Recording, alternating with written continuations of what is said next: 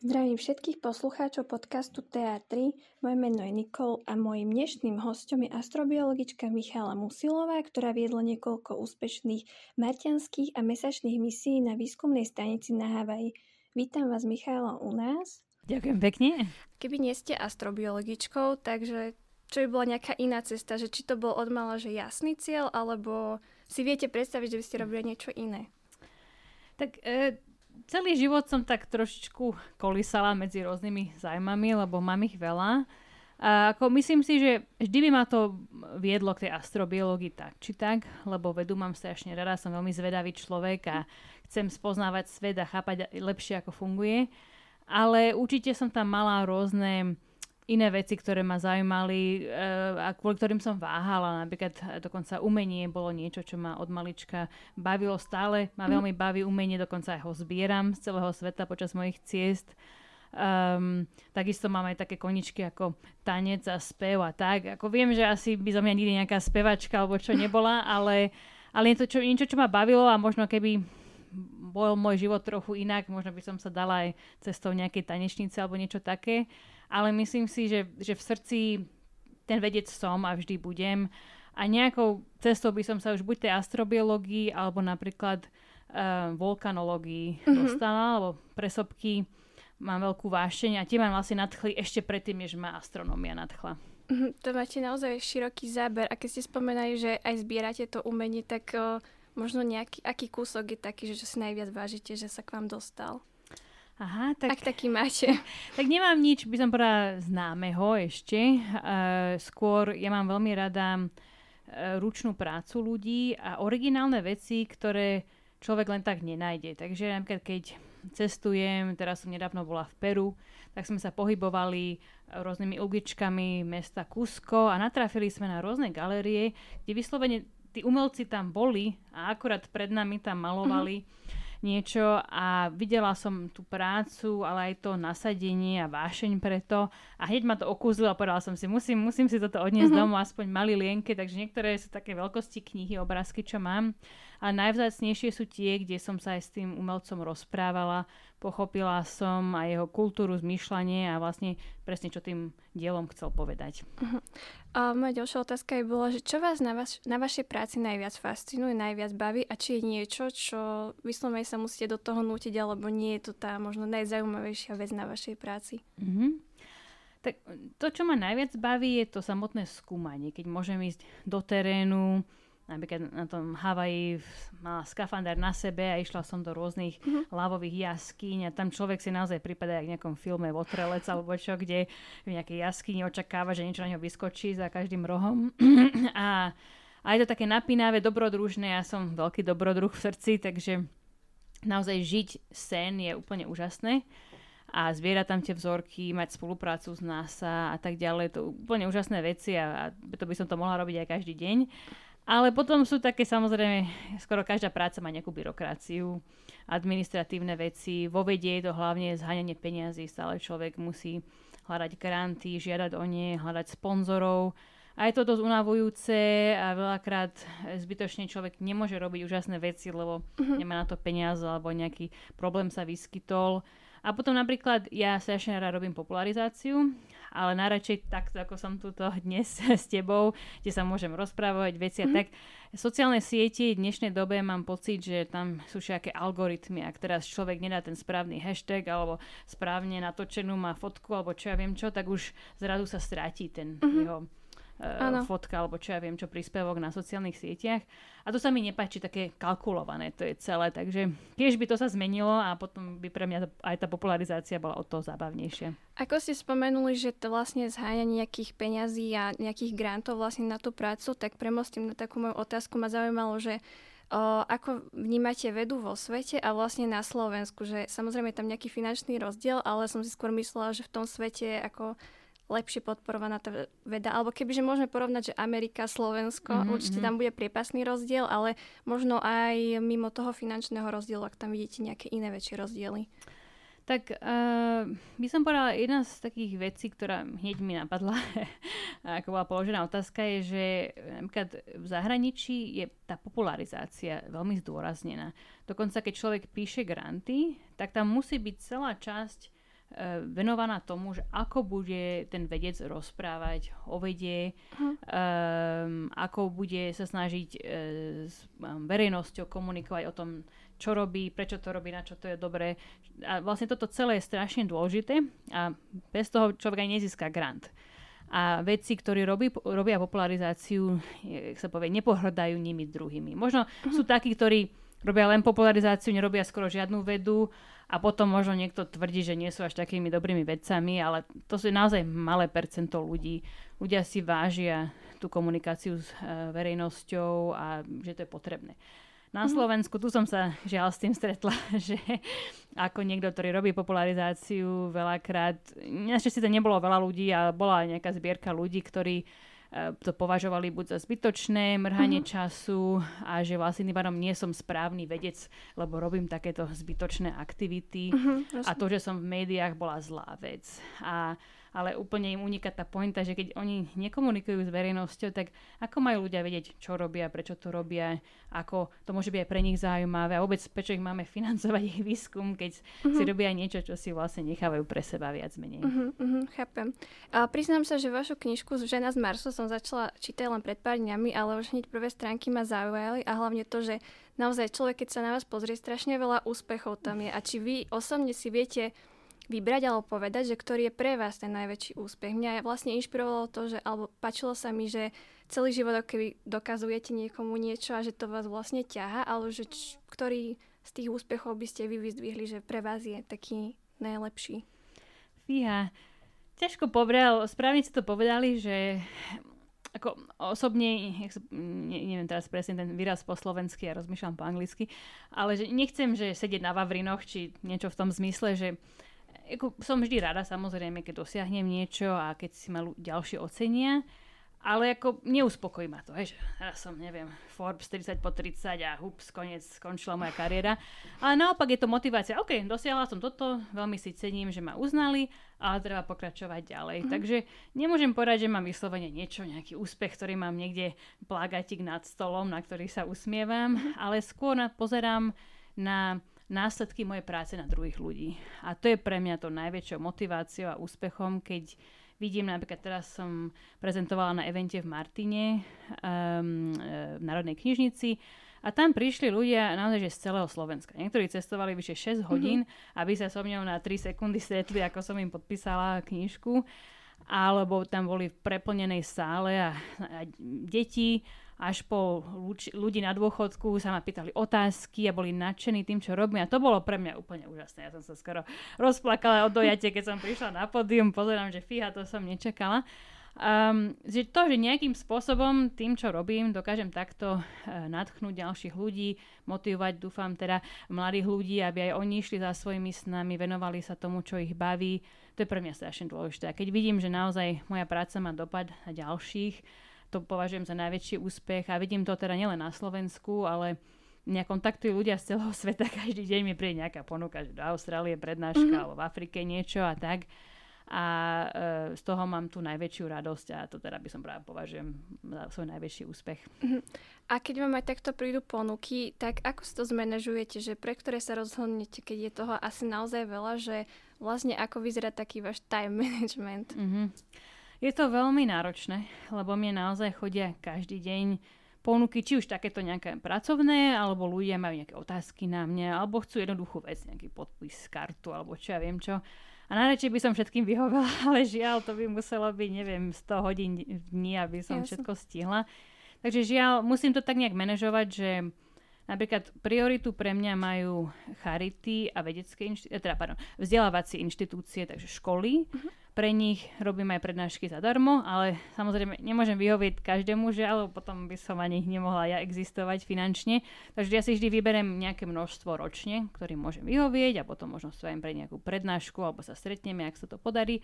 A potom ďalšie podľa toho opäť vlastne, že na čo to je dobré, by som povedala. Že ak je to nejaká verejná prednáška, ako to v tom Martine, tak to viem, že bude mať dopad na veľa ľudí. Mm-hmm. Uh, možno to aj niektorým ľuďom pomôže, pomôže to možno tej knižnici. Uh, takže podľa toho, že áno, že aký to bude mať efekt na ďalších, ak je to len nejaká súkromná prednáška pre málo ľudí, mm. možno, možno to nestojí za to, uh, čo sa týka nejakých priorít. No a potom k tomu mám samozrejme vlastnú prácu a vlastné iné povinnosti. Takže sa snažím to tak nejak balancovať, že vyhovieť ľuďom, kde sa dá, ale tiež sa nemôžem úplne roztrhať všade kade a, a dúfam, že ľudia to pochopia a možno počkajú, že o rok a... budem mať viac času mm-hmm. alebo niečo také. Ja som sa chcela opýtať, že ako vyzerala vaša práca počas pandémie, lebo ako som sa dobre dočítala, tak vy ste boli vtedy na Havaji a veľmi ma zaujala vlastne veta, budem to asi parafrázovať, Že, že vám to že nevadí, že je karanténa, že aj tak mám tento rok v pláne cestu na Mesiac a na Mars. A proste mne to prišlo také, že, že, že normálni ľudia by si toto nepovedali, že či máte vlastne vo vašej práci nejaké limity, že existuje nejaký limit pre vás?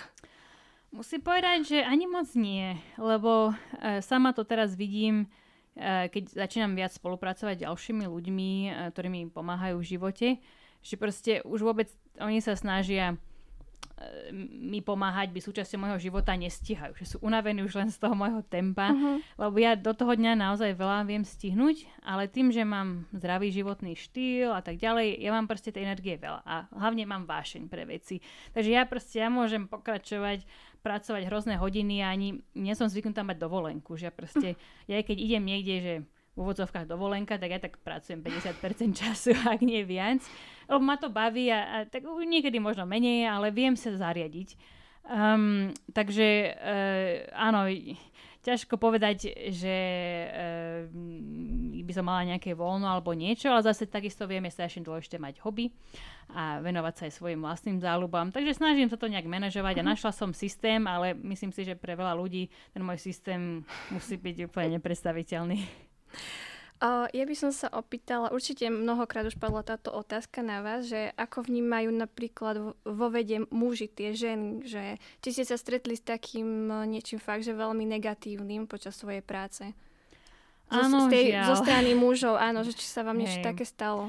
Stalo sa mi to veľakrát, žiaľ, um, aj keď som najprv ešte bola študentkou, vlastne ešte, ešte na strednej škole a tak ďalej, ale povedzme, keď sa bavíme o kariére, na vysokej škole veľakrát som bola jedinou ženou v triede alebo na projektoch v NASA, v určitých odboroch. A stále som mala taký pocit, a niekedy mi to bolo jasne povedané, že som musela dokázať, že prečo tam vôbec majú mať ženu v tej skupine, že prečo, prečo mi dali šancu. A takže množstvo, stalo sa veľakrát, že ja som jednoducho musela dokázať, že som lepšia než moji mužskí kolegovia alebo študenti. Stále som musela byť tá najlepšia, aby ma brali vážne. A to bolo také nepríjemné vlastne celé štúdium, ale za to, nazvime to svetlou stránkou, je, že som potom mala stále výborné výsledky, získala som štipendia a tak ďalej, že akože je tam niečo dobrého na tom. Ale potom ma mrzelo, keď som napríklad počas doktorátu, už som si myslela, že som dosť toho dokázala, už uh-huh. som mala prácu v NASA za sebou, množstvo grantov a tak ďalej. A, a už aj vtedy ma vlastní vedúci doktorátu zneužívali, že napríklad Uh-huh. jeden mi dvakrát zobral miesto na expedícii do Antarktídy. Tomu asi doživotne neodpustím. Ďalší zase mi chcel prevzať kredit nad jednou publikáciou. A jeden dokonca sa ma snažil ponížiť pred všetkými. A to, to, som, uh-huh. to bolo v Anglicku, kde som mala lepšie očakávania. V Amerike uh-huh. to sa žiaľ často stáva, ale v Anglicku som dúfala, že to bude lepšie. A potom, keď som išla na Slovensko, to bolo ešte horšie. Tu, a keby... mladá žena, ktorá chce robiť väčšie zmeny, bolo nepredstaviteľné. A to, že som sa stala dvadsaťosem rokov hosťujúca profesorka na ef es té u, proste určitú skupinku ľudí veľmi nahnevalo, až sa mi normálne, že vyhrážali, šírilo o mne klamstva v médiách a mm-hmm. takéto veci. A to, to som nečakala. Akože čakala som niečo možno, ale až takéto, to už bolo také na mňa vtedy dosť. Ako ste sa vysporiadali napríklad s touto nenávisťou alebo s takýmto prístupom vlastne od tých ľudí? Najprv to bolo ťažké, lebo ja som typ človeka, ktorý sa vždy snaží vychádzať so všetkými a uh-huh. vždy, vždy to berem ako moju chybu, že čo som ja spravila zle, že títo ma nemajú radi. Takže ja som najprv vlastne aj čo sa týka tých vzťahov tu na Slovensku som sa veľmi snažila diplomaticky nájsť cestu, ako spolupracovať s týmito ľuďmi. Dokonca sme požiadali o grant spoločne a proste vždy som sa snažila, snažila nájsť cestu, aby sme mali aspoň zdvorilé vzťahy. Uh-huh. A potom napriek tomu všetkému to takto zle skončilo. A takže vtedy bol taký moment e, pred niekoľkými rokmi, keď to na mňa veľmi doľahlo a som sa fakt zle cítila. A jeden dobrý kamarát z vesmírnej oblasti, e, som ako vtedy bola, e, pracovala pre Medzinárodnú vesmírnu univerzitu a tam som bola obklopená zahraničnými ľuďmi, uh-huh. a jeden z nich mi teda povedal veľmi rozumne, že najlepší spôsob, ako im dokázať, že sa milia, je, že budem stále mať ďalšie úspechy. Že akože proste pokračovať v tom, čo robím, viac menej a kašľať na nich v úvodzovkách. Um, a presne tak som sa rozhodla, že budem tak pokračovať. A akurát o niekoľko mesiacov na to ma vybrali pre NASA misiu na Havaj. Uh-huh. A takže som nejak, ani nemôžem povedať, že zámerne, ale nejak sa to podarilo. Tam som išla pracovať pre NASA a potom za sebou mám teraz už vyše tridsať simulovaných misií ako veliteľka v spolupráci s NASA a inými vesmírnymi agentúrami. Tak som si povedala, že snáď aspoň takto som im ukázala, že, že škoda, že sa ku mne tak správali a možno si jeden z nich aj priznal, že sa mýlili. V najbližších mesiacoch budete mať projekt Koruna Zeme, že vlastne budete liezť na tie najvyššie vrchy na Zemi a veľmi mm, zaujalo ma to, že to chcete robiť takou udržateľnejšou formou, tak som sa chcela opýtať, že či aj vo svojom živote nejak o, vediete nejak udržateľnejší život a ako, aké vlastne formy. Mhm. Ja som vlastne od malička mala vášeň pre toto. Si pamätám, tedy vyšiel e, film práve o, o klimatických zmenách a to bolo možno dvadsať rokov dozadu skoro. A ja som nutila celú rodinu, aby si pozreli film, dávali pozor. Uh-huh. Potom som chodila po byte, som odpájala všetky veci zo zastočky, ktoré nemuseli byť. Nutila som rodinu, aby sme recyklovali. Trvalo to nejaký čas a potom, ale vždy, keď som bola doma, tak som všetkým sa snažila ukázať, že prečo to je dobré, čo by mali robiť a tak. Takže odtedy sa toho veľmi držím. Ako náhle som pochopila, že prečo to je dôležité, uh-huh. a ako sa nám mení planéta, tak um, sa veľmi snažím v osobnom živote viesť čo najčistejší život, čo týka neznečisťovať prostredie, čím najmenej používať elektrínu a tak ďalej, um, používať um, buď recyklované veci, čo týka aj oblečenia, alebo napríklad ja som typ človeka, ktorý bude niečo používať, až kým sa to úplne že rozpadne. Bola som známa tým, že som chodila s deravými topánkami, oblečením, lebo mi bolo ľúto to vyhodiť, tak som to vždy nejak zaštopkala a tak, alebo potom dávam tie oblečenia do tých rôznych programov, kde už to recyklujú. Uh, takisto nie som materialista, snažím sa mať úplne čím najjednoduchší život. Napríklad momentálne posledné tri mesiace som vlastne bezdomovec. Cestujem svetom ako digitálny nomád a vlastne mám kufor a ruksak. A takto aj tiež chcem ukázať aj hlavne svojim blízkym, ale aj keď takto o tomto rozprávam, že človek fakt nepotrebuje toho veľa. A zbytočne míňame peniaze, ale aj materiály na tom, že si furt kupujeme nejaké veci. Že stačí sa uspokojiť s tým menej a bude mať človek aj lepší život a potom aj menej toho odpadu bude. Ale keď už človek musí niečo mať, tak nech to aspoň potom poriadne zrecykluje, ano. A hlavne nech sa lepšie stará o životné prostredie, nech si váži našu planetu. O, vaša mama je archo- archeologička, otec diplomát, ale dočítal som sa v knižke, že človek by si možno myslel, že tak bolo ľahké sa dostať na tie univerzity aj do zahraničia, že to všetko bolo proste prechádzka ružovou záhradou. Ale vy spomínate, že vy ste si vlastne sama zarobili aj na to celé štúdium a hľadali si nejaké možnosti, ale možno z toho hľadiska, že o, oni robili v tých svojich sférach, že myslíte si, že ste možno mali takú väčšiu podporu z tohto hľadiska, že čo sa týka tej vedy, že možno o krok ďalej ako napríklad iné deti, ktoré boli z nejakého iného prostredia? Ja by som tak povedala, že keď sa nad tým zamyslím, z strany mojich rodičov najväčšia podpora bola v tom, že nám s bratom ukazovali svet od malička. Či, či už nás brali do prírody, aby sme si vážili práve tú prírodu, či to je pre nás zdravé, ale aby sme boli k nej dobrí. Uh-huh. Um, alebo nás vodili do múzeí, pozerať pamiatky a tak ďalej. Že my sme, tá, tá zvedavosť bola u nás kultivovaná od začiatku. A to im veľmi, som im veľmi za to vďačná. A keď napríklad som a ja prišla s tou vášňou pre vesmír alebo sopky, tak kúpili mi knižku o osobkách o vesmíre. Hej, že proste nebrzdili tie moje vášne záujmy, ale za to neboli to zrovna odbory, ktoré, ktorých sa oni vyznali. Že keď ja som sa potom v pätnástich rozhodla, že idem to vedeckou dráhou, oni mi vtedy povedali, že mi, oni mi žiaľ nemôžu pomôcť ani finančne, ani z tej oblasti tých, tých vedomostí. Lebo predsa len ako archeologička, mama sa skôr pohybovala v tej histórii, v takýchto vecia, mm. veciach, otec ako diplomát, opäť jazyky, história a tak ďalej, kultúra, ale už také tie ťažké vedecké odbory, to už nebolo zrovna to ich. Takže oni mi tak povedali, že Ak, ťa, ak to fakt veľmi chceš, tak chod si za tým, ale my ti jednoducho pomôcť nemôžeme. A, takže e, ako nebrala som to v zlom, úplne som to chápala a práve potom neskôr mi zase oni pomáhali z týchto iných oblastí a by som povedala, asi možno najväčším príspevkom z ich strany je tá motivácia, že mm-hmm. oni obidvaja sú veľmi vášniví. Mama proste svoju prácu strašne zbožňuje, ako aj otec. Obidva aj napísali množstvo kníh. Opäť vždy išli, jak sa povie po anglicky, o ten kúsok ďalej než ostatní, aby proste dotiahli tú svoju prácu, aby zabojovali za niečo. A myslím, že to sa veľmi o mňa určite odrazilo, že ja proste tiež nenechám sa ale tak odradiť a idem si za svojimi snami. Mhm.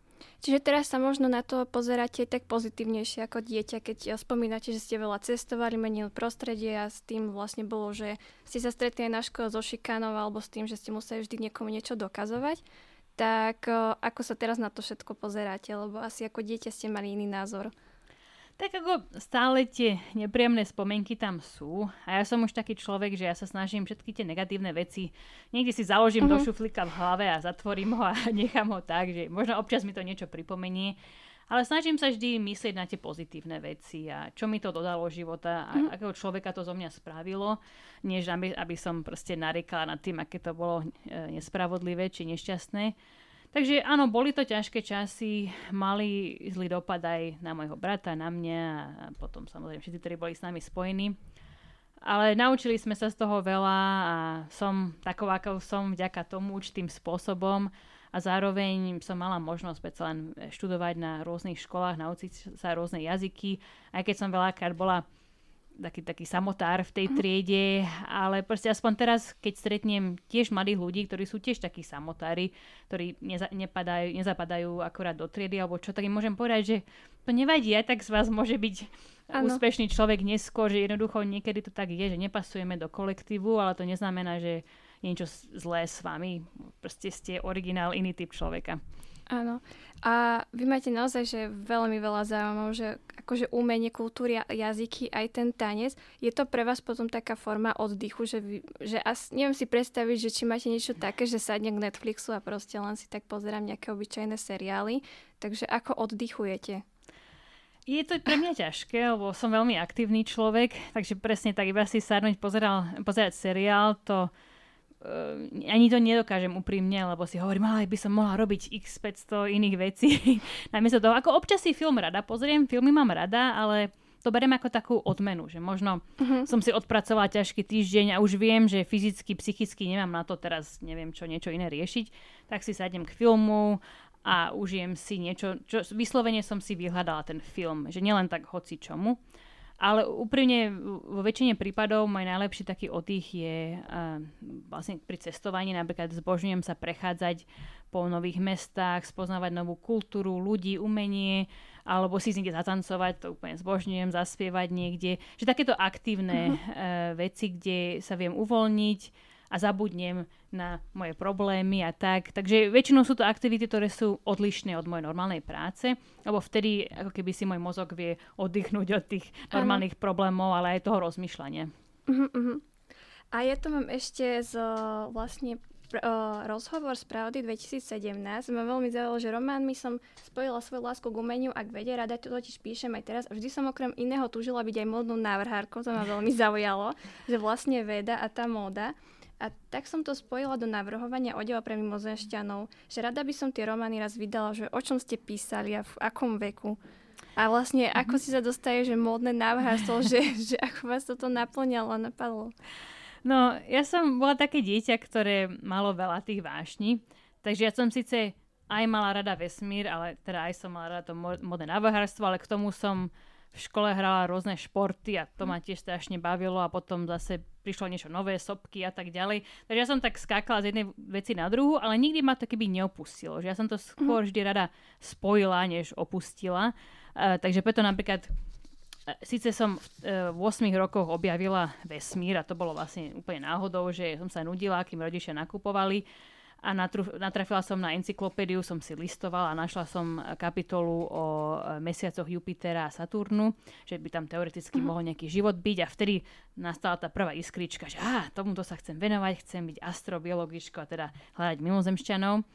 A, ale zároveň som v tom čase, áno, mala veľmi rada módu, ale nie také, že pozerala som nejaké, neviem čo, parížské návrhárky mm-hmm. alebo čo, ale proste sama som mala všaké bábiky, ja som ich oblikala, som kreslila návrhy, dokonca vtedy boli ešte také nejaké programy do počítačov, kde človek tiež mohol niečo si nadizajnovať a potom sa to vytlačilo a mohli ste tak potom obliecť barbinky. Takže ja som si vlastne pre barbinky vytvárala vlastné oblečenie a potom, keď už som sa vo mne keby rásla tá vášeň pre ten vesmír, tých mimozemšťanov, vtedy začal aj ten záujem, že, že e, som vy, vymýšľala vlastné príbehy a začala som ich písať, bolo to najprv iba tak, že pre spolužiakov ich bavili tie moje rozprávky, keď som im nejaký mm-hmm. ten príbeh rozprávala, tak som im rovno napísala a potom tak rovno to skombinujem, tak som nakreslila mimozemšťana a aj som mu navrhla nejaké to oblečenie. Takže vždy som to takto nejak to skombinovala, ale tie príbehy vlastne boli o možnom živote na iných mesiacoch a planetách mm-hmm. v našej slnečnej sústave, aj už mimo našej slnečnej sústavy. A ako bolo to také dosť sci-fi, hej, že ne, nehovorím, že keby som to teraz vydala, že by to bolo bohvie čo, ale ako v tom čase ma to jednoducho bavilo a hlavne to, že som chcela e, zdieľať tieto informácie s, s mojimi e, rovesníkmi, takže už aj uh-huh. vtedy tá popularizácia určitým spôsobom u mňa fungovala. Uh-huh. A ja, posledná otázka je bola, rada by som sa vrátil ešte k tomu tancu, že či uh-huh. ten tanec je možno aj takou formou pre vás ako meditácie a k tomuto by som ešte chcela akože prijať pod otázku, že ohľadom mental health, že uh-huh. čo by ste možno odporúčili začínajúcim vedcom a mladým vedcom, že aby vlastne človek nevyhorel, uh-huh. keď má naozaj toho veľa. Tak tomu tancu, áno, je to, ani to neviem úplne popísať, lebo to tak strašne zbožňujem. Ja fakt si myslím, že keby som sa nedala na tú vedu a možno som mala ešte lepšiu kondičku v tele alebo čo, tak sa so mňa stane tanečnica. Dokonca mám jednu takú kamarátku, ona tiež váhala medzi vedou a tancom mm-hmm. a ona sa vydala na drahu tanca, tak my tak navzájom si žijeme životy, ktoré sme si trochu vymenili. Ale je to úžasný spôsob pre mňa sa odreagovať, zabaviť a ja fakt vtedy sa tak do toho dostanem, že celá ožijem to vášňou a radosťou. Že keď ma človek vidí, tak hovoria, že úplne, že žiarim. Uh, takže je to takým spôsobom aj, uh, určitým spôsobom aj taká mentálna očista, lebo vtedy človek proste zabudne na starosti, zabáva sa a to strašne človek potrebuje, aby občas si tak keby resetoval mozog. A teda k tej, tej, áno, tomu mentálnemu zdraviu je to veľký problém vo vede a hlavne napríklad v Amerike, ale určite aj na Slovensku, inde to je tiež problémom, ale tam sa o tom veľa hovorí, že je veľký nátlak na mladých ľudí, keď si robia doktorát, uh-huh. ale aj potom, lebo stále musí teda dokazovať človek, že je dostatočne šikovný, musí stále zháňať granty, musí písať publikácie a ja som to videla na vlastné oči, že to viedlo aj v Británii mladých ľudí, aby začali e, falšovať dáta, mm-hmm. publikovali veci, ktoré neboli pravdivé a potom začali si však kopať pod kolena a takéto veci mm-hmm. od zúfalstva. Lebo jednoducho ich to tak hrozne tlačilo, aby mali úspechy, aby získali peniaze, že boli ochotní aj takéto veci robiť. A, a preto som vlastne vtedy aj sa rozhodla, že nezostanem pri tej klasickej dráhe vedkyne, že teraz ďalší postdoc a potom budem sa hlásiť mm-hmm. na profesorku a neviem čo. Lebo sa mi to nepáčilo, to prostredie, že ono to keby vychováva takýchto ľudí. A chcela som nájsť iný spôsob, ako robiť vedu. Takže by som odporúčala hlavne komunikovať s druhými ľuďmi. Veľa ľudí má ten problém, že oni to nechávajú pre seba a sami to proste ich to trízni mm-hmm. vnútri a o to sa potom zhoršujú tie problémy a hlavne im nemá kto ako pomôcť, lebo aj nevie, čo sa deje. Takže určite sa netreba hanbiť. V dnešnej dobe fakt treba o týchto veciach rozprávať. Ja osobne tiež mám rôzne problémy, ktoré s tým som tiež musela prežiť mm-hmm. aj stále nimi žijem tieto dni, ale ja som si už dávno vytvorila kruh um, dobrých priateľov a blízkych, ktorým dôverujem. A keď na mňa ide depresia alebo čokoľvek, tak proste viem, že na koho sa môžem obrátiť, tí sú tam, tí si ma vypočujú, tí mi pomôžu. A takisto som sa proste nehambila ísť za profesionálmi, keď už naozaj niečo bolo zlé. Uh-huh. A viem o veľa ľuďoch, čo to takto robí a to veľmi pomáha. Tak hlavne, aby nebola zbytočná stigma, že mať mentálne problémy je niečo zlé. Skoro každý z nás to má, hlavne ano. Po pandémii. A treba o tom rozprávať a kľudne to proste ísť riešiť a to je to najdôležitejšie. Super, ďakujem veľmi pekne za rozhovor a za váš čas. A vlastne pozdravujem všetkých poslucháčov a ďakujeme za vypočutie. Ďakujem veľmi pekne, dovidenia.